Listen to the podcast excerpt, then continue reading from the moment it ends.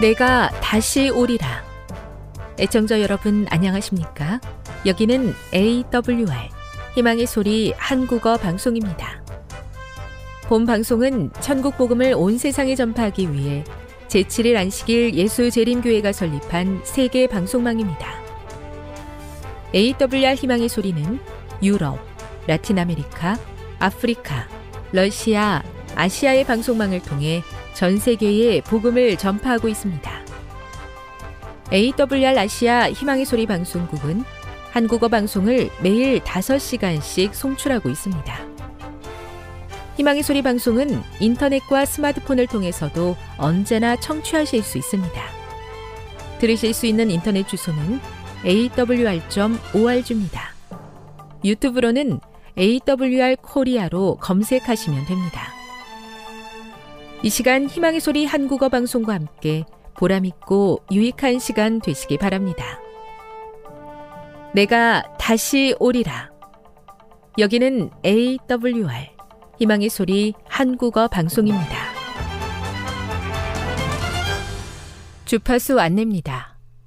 괌에서 송출하는 우리 방송은 한국 표준시로 밤 11시에 9,580kHz로 다음 날 오전 6시에 9,860kHz로 각각 1시간씩 방송하고 있습니다. 우즈베키스탄에서 송출하는 우리 방송은 한국 표준시로 밤 9시에 15,530kHz로 밤 10시에 9,740kHz로 타지키스탄에서는 밤 9시에 15,255kHz로 각각 1시간씩 방송하고 있습니다. 애청자 여러분의 많은 청취 바랍니다.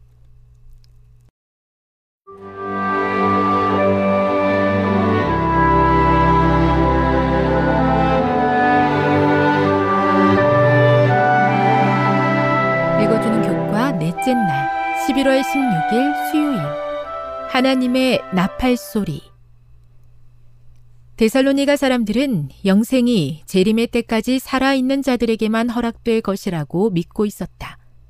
그들은 그들이 죽지 않도록 그리하여 저희 주께서 오실 때에 받으리라고 고대하던 축복을 잃지 아니하려고 저희 친구들의 생명을 주의 깊이 보호하였다. 그러나 그들의 사랑하는 이들이 차례차례 그들을 떠나갔으므로 데살로니가 사람들은 괴로움 속에 그 죽은 자들의 얼굴을 마지막으로 바라보았으며 감히 그들을 살아서 다시 만나리라는 희망을 갖지 못하였다. 사도행적 258 데살로니가 전서 4장 13에서 18절을 읽어보라. 바울은 그들의 오해를 어떻게 수정해 주었는가? 예수 안에서 자는 자들도 하나님이 그와 함께 데리고 오시리라 는 말씀을 본문이 이야기하는 것 이상으로 해석하는 경향이 있다.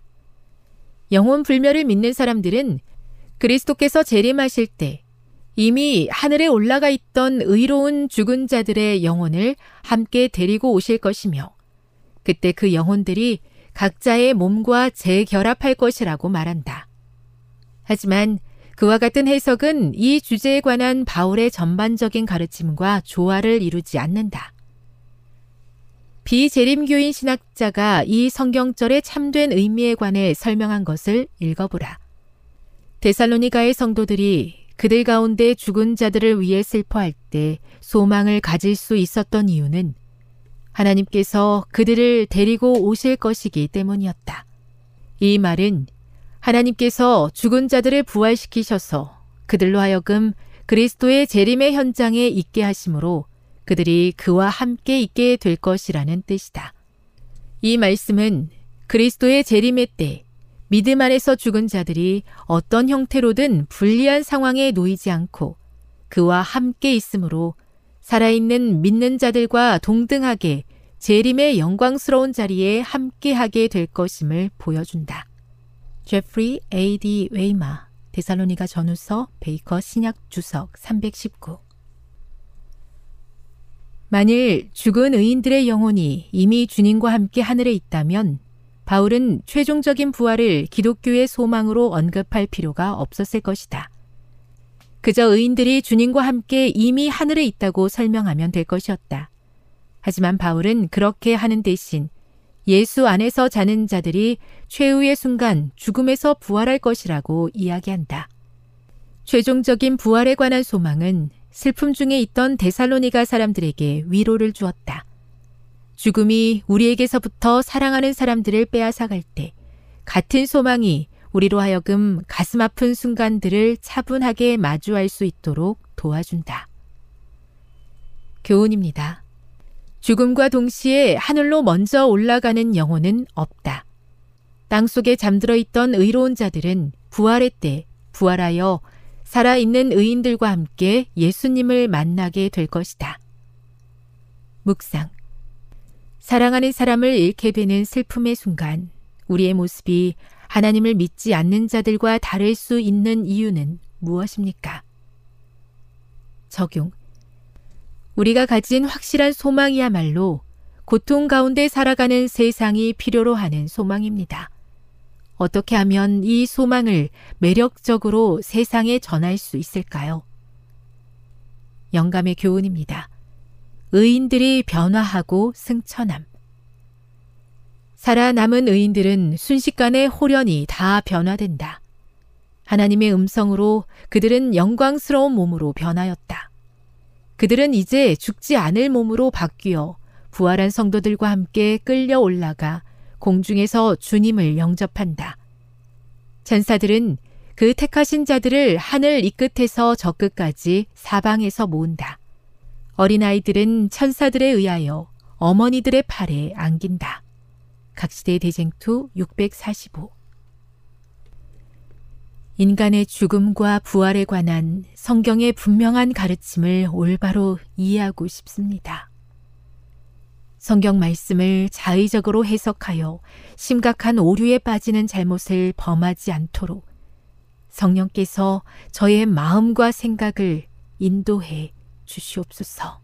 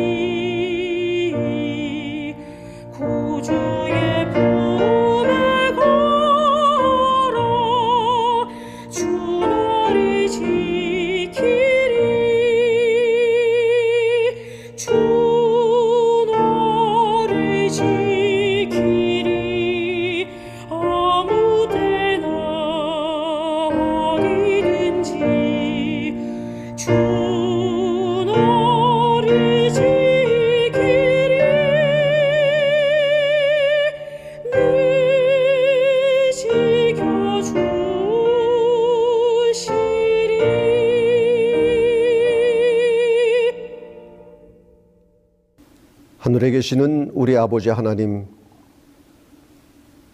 오늘도 주의 말씀을 듣기 원하여 이 자리에 모였습니다. 성령님 오셔서 우리의 마음 속에 역사하여 주시고, 말씀이 우리 심령 속에 들어올 때에 기쁨이 넘치고 하나님을 발견하는 새로운 기쁨을 맛보게 하여 주시옵소서. 이 예배가 하나님께는 영광이요 우리에게는 은혜로운 한 시간 되게 해 주시옵소서. 우리 구주 예수님의 이름으로 기도하옵나이다. 아멘. 하나님의 말씀 골로새서 3장 1절로 6절입니다. 그러므로 너희가 그리스도와 함께 다시 살리심을 받았으면 위의 것을 찾으라. 거기는 그리스도께서 하나님 우편에 앉아 계시느니라. 위의 것을 생각하고 땅의 것을 생각지 말라. 이는 너희가 죽었고 너희 생명이 그리스도와 함께 하나님 안에 감추었음이니라. 우리 생명이신 그리스도께서 나타나실 그때에 너희도 그와 함께 영광 중에 나타나리라. 그러므로 땅에 있는 지체를 죽이라. 곧 음란과 부정과 사욕과 악한 정욕과 탐심이니 탐심은 우상 숭배니라. 이것들을 인하여 하나님의 진노가 임하느니라. 위의 것을 생각하라 라는 제목으로 함께 은혜를 받고자 합니다. 공자님이 한 번은 제자들과 산을 올랐습니다. 산 중턱쯤 올라가니 어떤 여인이 묘 앞에서 땅을 치며 슬피 울고 있었습니다. 그 모습이 하도 애처로워서 우는 이유를 물었습니다.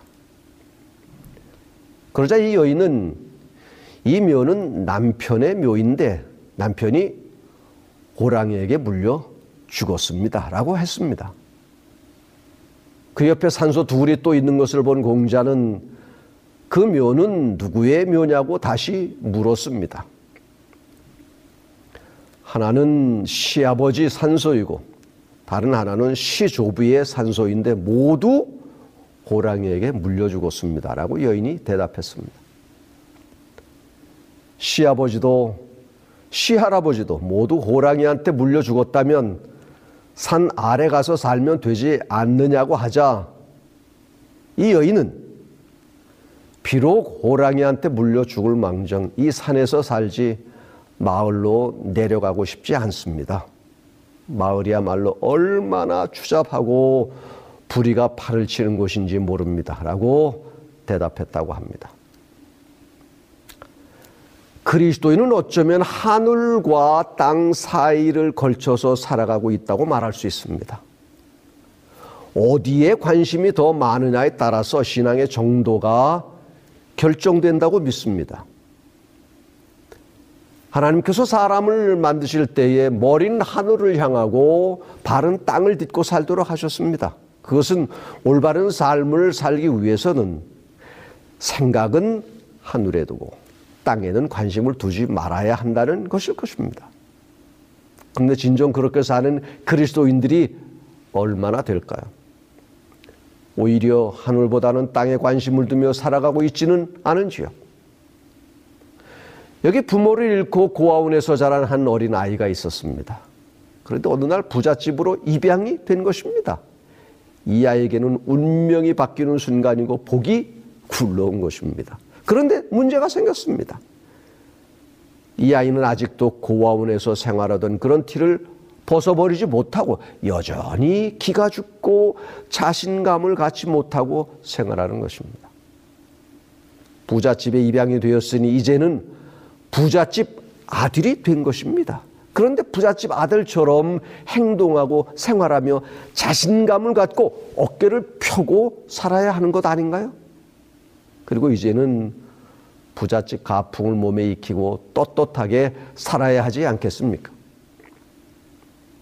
하나님 말씀 로마서 8장 15절은 이렇게 말씀하고 있습니다. 너희는 다시 무서워하는 종의 영을 받지 아니하였고 양자의 영을 받았으므로 아바 아버지라 부르짖느니라. 그리스도인이라면 하나님의 뜻을 먼저 생각하고 순종할 것이며 자신의 욕구와 욕망 그리고 세속적인 생각이 하나님께 대한 신앙의 방해가 된다면 포기해야 하는 것입니다. 우린 하나님 나라와 그 의를 먼저 구하며 살아야 하는 것입니다. 그러나 사실 우리는 위의 것을 생각하며 살기보다는 어쩌면 땅의 것을 생각하며 사는 시간이 더 많은 것이 또한 사실입니다. 그러면서 그리스도인이 얻을 축복과 영생을 얻으리라고 기대를 하고 있습니다. 이것은 손 안 대고 열매를 따겠다는 것과 씨 뿌리지 않고 가을에 수확을 거두려는 어리석음과 같은 것입니다. 여기 본문 말씀에 우의 것을 찾으라, 우의 것을 생각하라 라고 말씀합니다. 여기 우의 것은 하늘에 있는 것이라는 표현입니다. 하늘의 사물이 그리스도와 영원한 생명에 속하 있는 것입니다. 반면에 땅의 사물은 하나님에 대한 반역으로 사단이 마련한 계획과 연관이 있으며 그리스도인은 그것들로부터 돌아서야 합니다. 왜냐하면 그것들이 그리스도인의 목표가 아니기 때문입니다. 특별히 여기 찾으라, 생각하라의 헬라어의 의미는 일회성이 아니라 습관적이고도 아주 지속적으로 주의를 기울여야 함을 의미하는 것입니다. 골로새서 1장 5절에 보면 너희를 위하여 하늘에 쌓아둔 소망을 인함이니 곧 너희가 전에 복음 진리의 말씀을 들은 것이라. 다시 골로새 1장 20절에 보면 그의 십자가의 피로 화평을 이루사 만물 곧 땅에 있는 것들이나 하늘에 있는 것들을 그로 말미암아 자기와 화목해 되기를 기뻐하심이라라고 말씀하고 있습니다. 오늘 본문은 그리스도인의 삶의 방향을 제시하고 있는 것입니다. 어떻게 살아야 하는지, 무엇을 위하여 살아가야 하는지를 말하고 있는 것입니다. 우리가 이미 익히 아는 대로 우리는 우리의 것이 아니라 그리스도의 것이라고 성경이 말씀합니다. 고린도서 6장 19절 20절 개혁 개정판은 이렇게 말씀합니다. 너희 몸은 너희가 하나님께로부터 받은 바 너희 가운데 계신 성령의 전인 줄을 알지 못하느냐. 너희는 너희 자신의 것이 아니라 값으로 산 것이 되었으니 그런즉 너희 몸으로 하나님께 영광을 돌리라고 말씀하고 있습니다. 그렇기 때문에 우리의 관심사는 마땅히 그리스도의 관심사로 바뀌어야 하는 것입니다. 하늘의 것들을 찾는 것은 그것들의 애정을 품고 그것들을 사랑하고 그리고 우리의 바램을 그것들을 향하도록 하는 것이라는 사실을 여러분 꼭 기억하시기를 바랍니다. 우린 영적인 것들과 친숙해야 하며 그리고 그것들은 다른 모든 것들보다 소중히 여기며 또 그것들을 소유하기 위한 준비에 열심을 내야 하는 것입니다. 이러한 사실을 잊어버리고 산다면 우리는 여전히 하나님 자녀로 살기보다는 세상적인 사람밖에 되지 않는 것입니다. 우리가 위의 것을 찾아야 하는 이유가 무엇일까요? 우린 그리스도와 함께 살리심을 받았기 때문입니다. 죽을 뻔 했다는 말을 합니다. 이 말의 의미가 좋다는 것인가요? 안 좋다고 하는 것인가요? 아마 죽지 않아서 좋다는 의미일 것입니다. 죽다 살아났다는 사실이 얼마나 고마운가요? 살아있다는 것은 감사한 일입니다. 이제 그리스도와 함께 살리심을 받았으니 살리신 목적을 이루며 살아야 하는 것입니다. 살리심을 받았는데도 과거처럼 산다면 살리신 의미가 사라지고 마는 것입니다. 여기 골로새서 2장 12절은 이렇게 말씀합니다. 너희가 침례로 그리스도와 함께 장사한 바 되고 또 죽은 자들 가운데서 그를 일으키신 하나님의 역사를 믿음으로 말미암아 그 안에서 함께 일으키심을 받았느니라. 우리가 그리스도와 함께 살리심을 받았다는 것은 우리에게 주어진 큰 특권이요 감격입니다. 성화되고 영화롭게 될 것이라는 말씀입니다. 그러게 우리는 위의 것을 찾아야 하는 것입니다. 우리는 하늘나라를 우리의 목적으로 삼고 살아야 하며 그 나라에 최대의 관심을 가지고 살아야 하는 것입니다. 미국의 전설적인 부호 록펠러는 남달리 건강하고 몸집이 아주 컸습니다. 그런데 어려서 너무 가난해서 어떻게 해서든지 돈을 벌어보겠다고 인생의 목표를 정했던 겁니다. 돈만 바라보고 최선을 다해 뛰었습니다. 33살에 백만장자가 됐고 43살에 당시 세계에서 가장 큰 회사를 경영하게 됐고 53살에는 세계 최고 부자가 됐습니다. 그런데 악성 피부병에 그만 걸렸습니다. 머리카락과 눈썹이 빠지고 점점 쇠약해져만 갔습니다. 세계 최고의 부자지만 먹는 것은 비스켓 한 조각과 우유 한 잔이 전부였습니다. 의사 이야기가 한 해를 넘기기 힘들다는 것입니다. 그리고 당시 그가 살고 있던 펜실베니아 지방에 그를 미워하는 사람들이 많았습니다. 그래서 경호원 없이는 살 수가 없었습니다. 어느 날 밤 가만히 생각하게 됐습니다. 도대체 나는 무엇을 위해 사는가? 그 많은 돈을 어디에 쓸 것인가? 그 밤에 돈이 인생의 전부가 아님을 깨닫게 됐습니다. 인생의 목표가 바뀌게 된 것입니다. 하나님을 바라보게 됐습니다. 교회를 세우기 시작했습니다. 가난한 사람들을 돕기 시작했습니다. 록펠러 재단을 만들어서 사회 봉사를 하기 시작했습니다. 그러자 록펠로의 마음에 평안이 찾아왔습니다. 인생의 의미가 되찾아온 것입니다. 못하던 식사도 하게 됐고 잠도 잘 자게 됐습니다. 미워하던 사람도 하나 둘씩 없어졌습니다. 칭찬하는 사람들이 더 늘어났습니다. 더 이상 경호원이 필요 없게 됐습니다.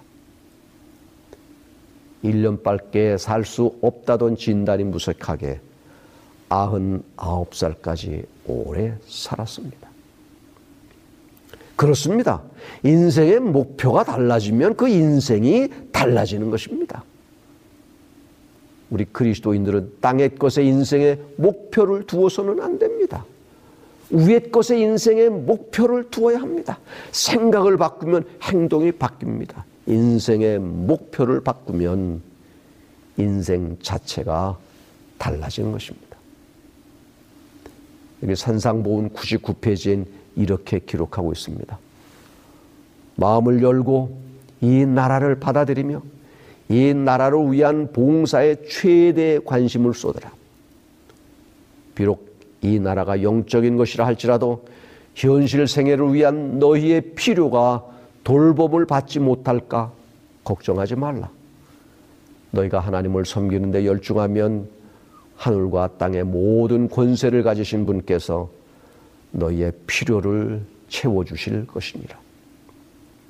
다시 믿음과 행함 92페이지엔 이렇게 기록합니다. 주님께서는 세속적인 관심에 속하는 모든 것들이 마음과 생각에서 부차적인 위치에 놓이기를 원하신다. 그러나 사단은 세상의 것들이 우리의 삶에서 첫 번째 위치에 놓이기를 바라고 있다. 하늘을 최대의 관심과 애정으로 삼고 살아가시기를 바랍니다. 믿음으로 경건하게 살아가는 것이 일상의 삶이 되시기를 바랍니다. 사단은 우리로 하여금 세상의 것들에 관심을 갖도록 온갖 수단 방법을 다하여 우리를 유혹하고 있습니다. 세상에 관심에 몰두한 나머지 하늘 사물을 생각할 시간조차 없을 만큼 바쁘고 의미 없게 살아가도록 하고 있는 것입니다. 이러한 사단의 유혹을 직시하며 믿음으로 물리칠 수 있도록 성령으로 충만한 경험이 날마다 있게 되기를 바랍니다. 교회종은 3권 531페이지엔 이렇게 기록합니다. 그의 애정과 사랑은 그리스도와 하늘 사물에 집중되어야 하며 영생을 위해 성품을 개발하여야 한다. 그렇습니다. 나의 최고의 관심과 애정은 언제나 그리스도 그리고 하늘 사물에 집중되어야 함을 잊지 마시기를 바랍니다. 본문엔 다시 땅의 것을 생각지 말라라고 말씀합니다. 위의 것과 아래 것을 대조하는 표현입니다. 땅의 것은 세상적인 것입니다. 세상적인 것들은 하늘 사물들과는 반대 위치에 놓여 있습니다. 우리가 세상적인 것들에 대한 사랑에 빠져서는 안 되며 그리고 그것들로부터 너무 많은 것들을 기대해서도 안 되는 것입니다. 우리는 위의 것을 사모해야 합니다. 왜냐하면 하늘과 땅은 서로 반대되기 때문에 그리고 두 가지를 모두 최상의 것으로 섬기는 것은 있을 수 없기 때문입니다. 한편에 대한 우리의 사랑의 우세함은 다른 한편에 대한 우리의 사랑을 비례적으로 약화시키게 될 것입니다. 그렇다고 하면 왜 땅의 것을 생각지 말아야 할까요? 성경은 말씀하시기를 우리가 죽었기 때문이라고 말씀합니다. 즉 현재의 것들에 대해서 그리고 우리의 세상에서의 분깃에 대해서 죽었다는 말입니다. 왜냐하면 우리가 그리스도와 함께 장사되었기 때문입니다. 모든 그리스도인들은 세상에 대해 십자가에 못 박혔고 그리고 세상은 그에 대해 십자가에 못 박혔다고 갈라디아 6장 14절은 말씀합니다. 세상에 대해 죽었다면 세상에 대하여는 더 이상 생각도 미련도 갖지 말아야 하는 것 아닌가요? 죽었는데 무엇을 더 생각하겠습니까? 만약 우리가 세상에 대해서 죽고 그것을 우리의 복으로 여기기를 거부했다고 하면서 우리가 세상에 마음을 두고 그것을 구하고 있다면 그것은 모순된 것입니다. 우리가 세상에 대해서 죽은 자처럼 되어서 그것에 대해서 무감동하며 마음에 끌리지도 말아야 하는 것입니다. 여기 교회에 보내는 권면 83페이지엔 이렇게 기록합니다. 나는 하나님의 백성으로서 그리스도의 형상을 담지 아니하고 세상을 닮아가는 우리의 위험을 보았다. 우리는 지금 영원한 세계 바로 경계 위에 와 있다. 다시 교회에 보내는 권면 358페이지는 이렇게 기록합니다. 날마다 그대의 마음에서 세상을 사랑하는 마음을 버려라. 그리스도와 사귄다는 것이 무슨 뜻인지를 경험을 통하여 깨달아라. 여기 골로새서 3장에는 위의 것과 땅의 것을 말하면서 구체적으로 말씀하고 있습니다. 위의 것은 긍휼과 자비와 겸손과 온유와 오래 참음이라고 말씀합니다. 또한 서로 용서하고 사랑을 더하라는 것입니다. 땅의 것은 음란과 부정과 사욕과 탐심과 우상숭배라고 말씀합니다. 또한 분함과 노여움과 악의와 비방과 거짓말이라고 말씀하고 있습니다. 성경은 그리스도인 삶의 모습이 어떠한 것이어야 하는지를 분명하게 말씀하고 있습니다. 위의 것을 추구하며 살아가는 사람은 하늘 상급을 받을 것입니다. 그러나 땅의 것을 쫓아가는 사람은 하나님의 진노가 임할 것입니다. 어느 것을 선택할 것입니까? 어떻게 살아야 할까요? 어떤 사람으로 인정받고 평가받기를 원하십니까?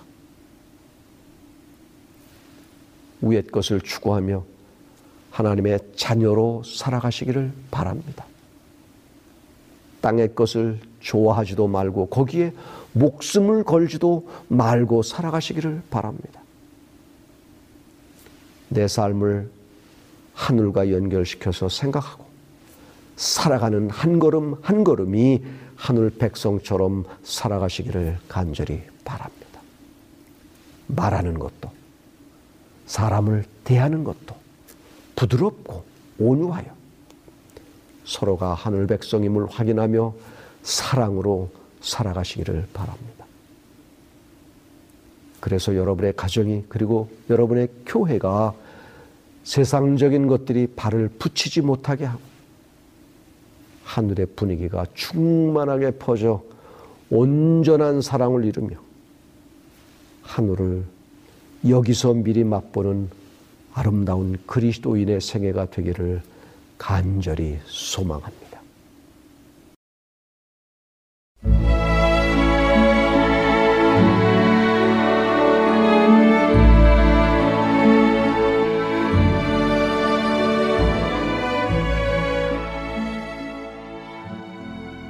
애청자 여러분 안녕하십니까?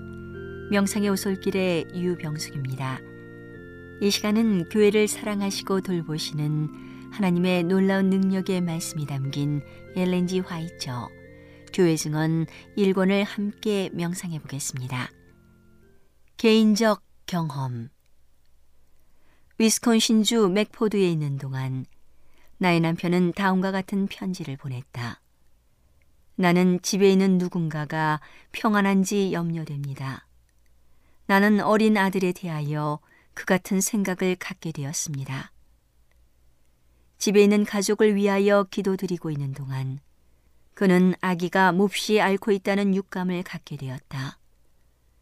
그 어린 아기는 얼굴과 머리가 무섭게 부어오른 채 그의 앞에 누워 있는 것처럼 보였다. 내가 그 편지를 받았을 때 그 아기는 평상시와 같이 건강했었다. 그러나 다음 날 아침에 아기는 몹시 앓게 되었다. 그것은 얼굴과 머리에 생긴 심한 단독 때문이었다. 나의 남편이 일리노이주 라운드 그로브 근처에 있는 위크 형제의 집에 도착했을 때 그는 아기의 병을 알려주는 전보를 받았다. 전보를 읽고 그는 참석한 사람들에게 주님께서 그 일을 견딜 수 있도록 그의 마음을 준비시켜 주셨으므로 그 소식을 듣고 놀라지 않았다고 말했으며 그들은 어린아이의 얼굴과 머리가 크게 영향을 받았다는 소식도 듣게 될 것이라고 말했다. 나의 사랑하는 아기는 매우 고통을 받았다. 24일 동안 밤낮으로 우리는 아기를 염려스럽게 지켜보았다. 그리고 아기를 회복시키기 위하여 온갖 수단을 다 쓰고 아기의 사정을 주님께 열렬하게 아뢰었다. 아기의 고통을 목격했을 때 나는 때때로 감정을 억제할 수 없었다. 나의 대부분의 시간은 눈물과 하나님께 드리는 겸손한 간구에 쓰여졌다. 그러나 우리의 하늘 아버지는 사랑하는 아기가 죽는 것을 합당하게 여기셨다. 12월 14일에 아기의 상태는 더욱 나빠졌다. 그리하여 나는 불려갔다. 아기의 고통스러운 호흡을 듣게 되고 아기의 맥박 없는 손목을 잡았을 때 나는 아기가 틀림없이 죽을 줄을 알았다. 싸늘한 죽음의 손길이 이미 그에게 뻗쳐져 있었다. 그것은 나에게 있어서 고통스런 시간이었다. 우리는 연약하고 숨이 찬 아기의 호흡이 마침내 중단된 것을 보았다. 그러자 우리는 아기의 고통이 끝난 데 대하여 감사하지 않을 수 없었다. 아기가 죽어갈 때 나는 울 수 없었다. 마음은 찢어지듯이 아팠지만 나는 울 수 없었다. 장례식에서 나는 기력을 잃어버렸다. 러프보로우 형제가 장례식을 집례해주지 못해서 우리는 실망했다. 그리하여 나의 남편이 장례식에서 이야기했다. 우리는 오크일 공동묘지까지 우리의 어린아기를 따라갔다. 그는 그곳에서 생명의 시여자가 나오셔서 무덤의 문을 열고 그를 불멸의 몸으로 나오도록 부르실 때까지 쉬게 되었다. 우리가 장례식에서 돌아왔을 때 나의 가정은 쓸쓸한 것처럼 느껴졌다. 나는 하나님의 뜻을 받아들였지만 실망과 우울이 나를 둘러쌌다. 우리는 지난 여름의 실망을 딛고 일어설 수 없었다. 하나님의 백성들의 상태를 생각할 때 우리는 무엇을 기대해야 할지 몰랐다. 사탄은 사업에 있어서 우리와 밀접히 관련되어 있던 몇 사람들의 마음을 지배해왔다. 심지어 우리의 사명을 잘 알고 우리의 활동의 결과를 목격하고 하나님의 능력이 빈번히 나타나는 것을 보았을 뿐 아니라 그 영향력을 몸소 느낀 자들까지도 그렇게 해왔다. 그렇다면 우리가 장래에 무엇을 바랄 수 있을 것인가? 아이가 살아있는 동안 나는 나의 의무를 이해한 것으로 생각했다. 나는 아기를 가슴에 안고 최소한 한 겨울 동안 어떤 큰 책임에서 벗어날 수 있을 것으로 기뻐하였다. 왜냐하면 갓난아기를 데리고 겨울에 여행하는 것이 나의 의무가 될 수 없었기 때문이었다.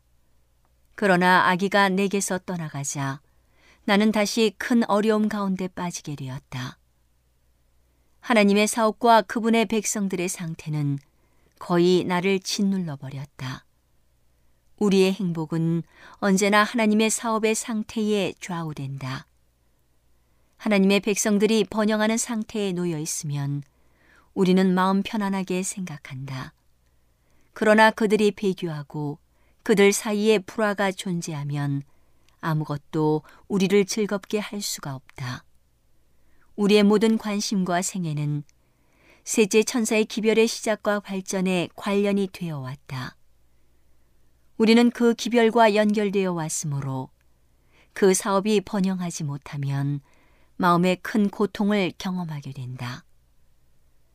그 즈음에 나의 남편은 과거를 돌아보고 거의 모든 사람에 대한 신임을 잃어버렸다. 그가 친하게 지내고자 애써온 자들 중 많은 사람들이 원수의 편에서 활동했다.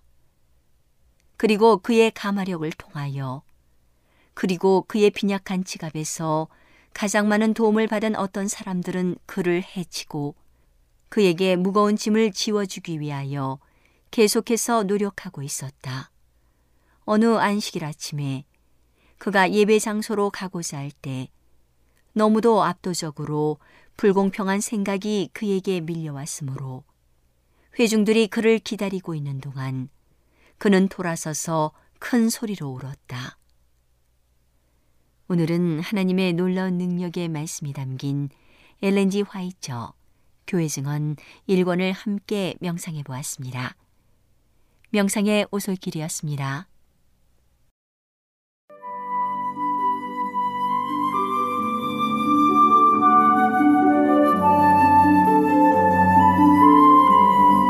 시청자 여러분 안녕하십니까? 생명의 양식 시간입니다. 10편 39편 6절에 보면 다윗은 이렇게 기록했습니다. 진실로 각 사람은 그림자같이 다니고 헛된 일에 분유하며 재물을 쌓으나 누가 취할런지 알지 못하나이다. 사도 바울도 갈라디아 5장 26절에 헛된 영광을 구하여 서로 격동하고 서로 투기하지 말지니라. 그리고 우리가 이미 알고 있는 것처럼 솔로몬은 전도서 1장 2절에 전도자가 가로되 헛되고 헛되며 헛되고 헛되니 모든 것이 헛되도다 이렇게 말했습니다. 앞에서 다윗이나 사도 바울, 솔로몬이 우리의 인생이 허무하고 우리가 가지고 있는 것들이 허무하다고 한 이유가 몇 가지 있습니다.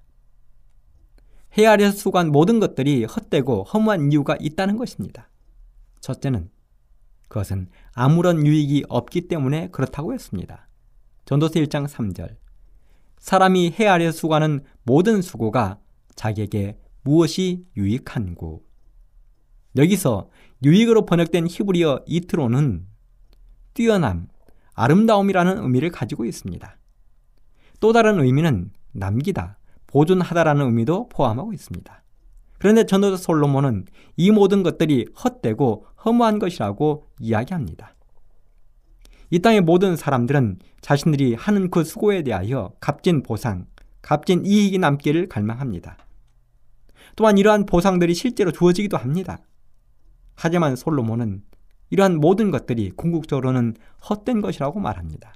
다윗도 그랬습니다. 바울도 그랬습니다. 그리고 설령 열매를 거두더라도 허무하게 사라지는 수많은 일들을 우리는 보았습니다. 그래서 하는 말이 있죠, 저희들이.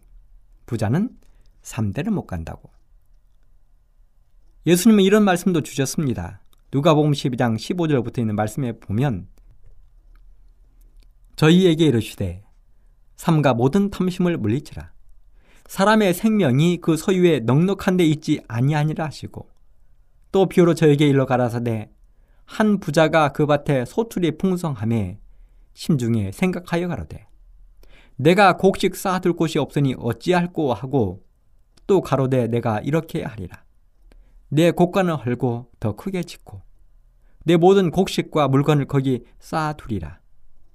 또 내가 내 영혼에게 이르되 영혼아 여러 해 쓸 물건을 많이 쌓아두었으니 평안히 쉬고 먹고 마시고 즐거워하자 하리라 하되 하나님은 이르시되 어리석은 자여 오늘 밤에 너의 영혼을 도로 찾으리니 그러면 너의 예비한 것이 네 것이 되겠느냐 하셨으니 자기를 위하여 재물을 쌓아두고 하나님께 대하여 부여치 못한 자가 이와 같으니라.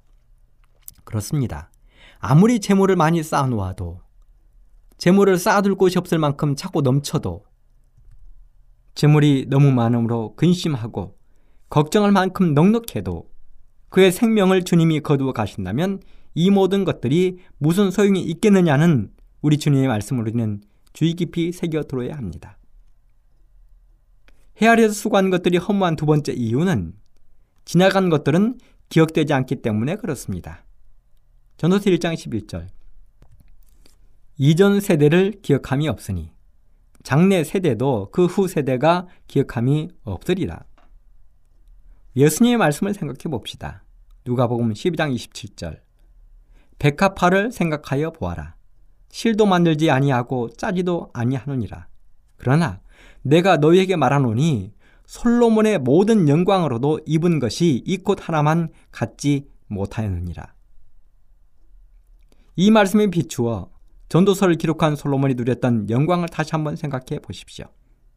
그는 잠언 3천을 노래할 만큼 지혜가 충만했습니다. 우리가 기억하는 공자, 맹자도 솔로몬 앞에서는 한없이 작아집니다. 솔로몬은 담 밑에 자라는 이름 없는 풀들의 쓰임새도 다 기억을 했습니다. 오늘날로 말하면 약초 박사입니다. 그런 솔로몬을 한 번 만나서 이야기를 나누어 보고자 멀리 시바의 여왕이 선물을 잔뜩 싸들고 오기도 했습니다. 그뿐입니까? 주변의 수많은 나라들에서 바치는 조공들이 셀 수 없을 만큼 창고에 가득가득 쌓였습니다. 앉은 보좌가 상하며 금으로 장식되었습니다.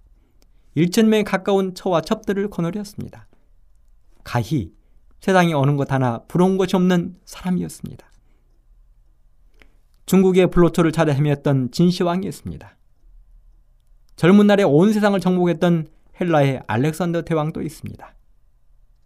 그들이 누렸던 부경화는 대단했습니다. 그러나 예수님은 말씀하십니다. 들에 백합화를 생각하여 보아라. 실도 만들지 아니하고 짜지도 아니하느니라. 그러나 내가 너에게 말하노니 솔로몬의 모든 영광으로도 입은 것이 이 꽃 하나만 같지 못하느니라. 그렇습니다. 이 땅에서의 부귀영화는 잠깐 보이다가 없어지는 안개처럼 허무한 것입니다. 그리고 그의 삶이 다하면 사람들은 그를 기억하지 않습니다. 그래서 해 아래서 행하는 모든 인생의 모든 것들은 허무한 것입니다. 해 아래서 행하는 인생이 허무한 세 번째 이유는 이새 삶이 피곤하기 때문에 그렇습니다. 전도서 1장 8절. 만물의 피곤함을 사람이 말로 다 할 수 없나니 눈은 보아도 족함이 없고 귀는 들어도 차지 아니하는도다. 여기 피곤함을 나타내는 히브리 말은 야가인데요. 이 말은 숨이 차다, 기진맥진하다 하는 의미를 가지고 있습니다. 이 말이 오늘날 우리네 가정의 가장들에게 얼마나 적합한 말입니까? 오늘 또 수많은 아버지들이 가족들의 생계를 책임지기 위하여 하루 종일 피곤이 차고 넘치도록 수고하고 땀을 흘리고 있습니다. 그리고 저녁이 되면 탈진하여 쓰러질 몸으로 집의 대문을 들어섭니다. 말로 표현할 수 없는 피곤함을 안고 살아가는 시대가 되었습니다. 이런 이야기가 생각납니다. 아주 넓고 비옥한 영토를 다스리는 왕이 있었습니다. 그런 왕이 하루는 마음이 불안하고 초조하여 신하들을 불렀습니다. 그리고 말했습니다. 나의 마음이 혼란하고 또 불안해서 그대들을 불렀다. 나는 매우 큰 영토를 가지고 있는데 어떻게 하면 빼앗기지 않고 계속해서 이 나라를 다스려 갈지를 방법들을 말해보아라. 그러자 신하들이 이것저것 방법들을 이야기했는데요. 그 중에 한 신하가 기발한 방법을 이야기했습니다. 한 반지를 만들어서 그 반지에 좋은 글귀를 새기고 그 반지를 볼 때마다 귀한 교훈을 얻을 수 있는 그런 반지를 만들면 좋겠다는 것입니다. 왕도 좋게 생각했습니다. 그래서 한 반지를 만들었는데요. 이제 그 반지를 만들어 놓고 그 반지에 새길 수 있는 글귀를 모으게 되었습니다. 그리고 수많은 회의를 거친 끝에 한 글귀를 결정했는데요. 그 글귀는 바로 이것 또한 지나가리라 하는 것이었다는 것입니다. 이것 또한 지나가리라. 그렇습니다. 행복한 순간도, 불행한 순간도 한순간입니다. 그러나 이 땅의 모든 것이 헛되어도 영원히 헛되지 않은 길이 있는데 그것은 바로 예수 안에 있는 길이라는 것입니다. 나는 길이요, 진리요, 생매라고 말씀하신 예수님 안에서는 헛된 것이 없다는 것입니다. 사도 바울은 고린도후서 5장 17절에서 누구든지 그리스도 안에 있으면 새로운 피조물이 된다고 이야기했습니다. 사도 요한은 요한복음 10장 10절에서 그리스도 안에 있으면 새 생명을 얻는다고 했습니다. 사랑하는 청취자 여러분, 우리의 영원한 목마름을 해결해 주시고 허물을 꽉 찬 행복으로 만들어 주시는 예수님을 이 시간 만나보게 되기를 간절히 바랍니다. 감사합니다.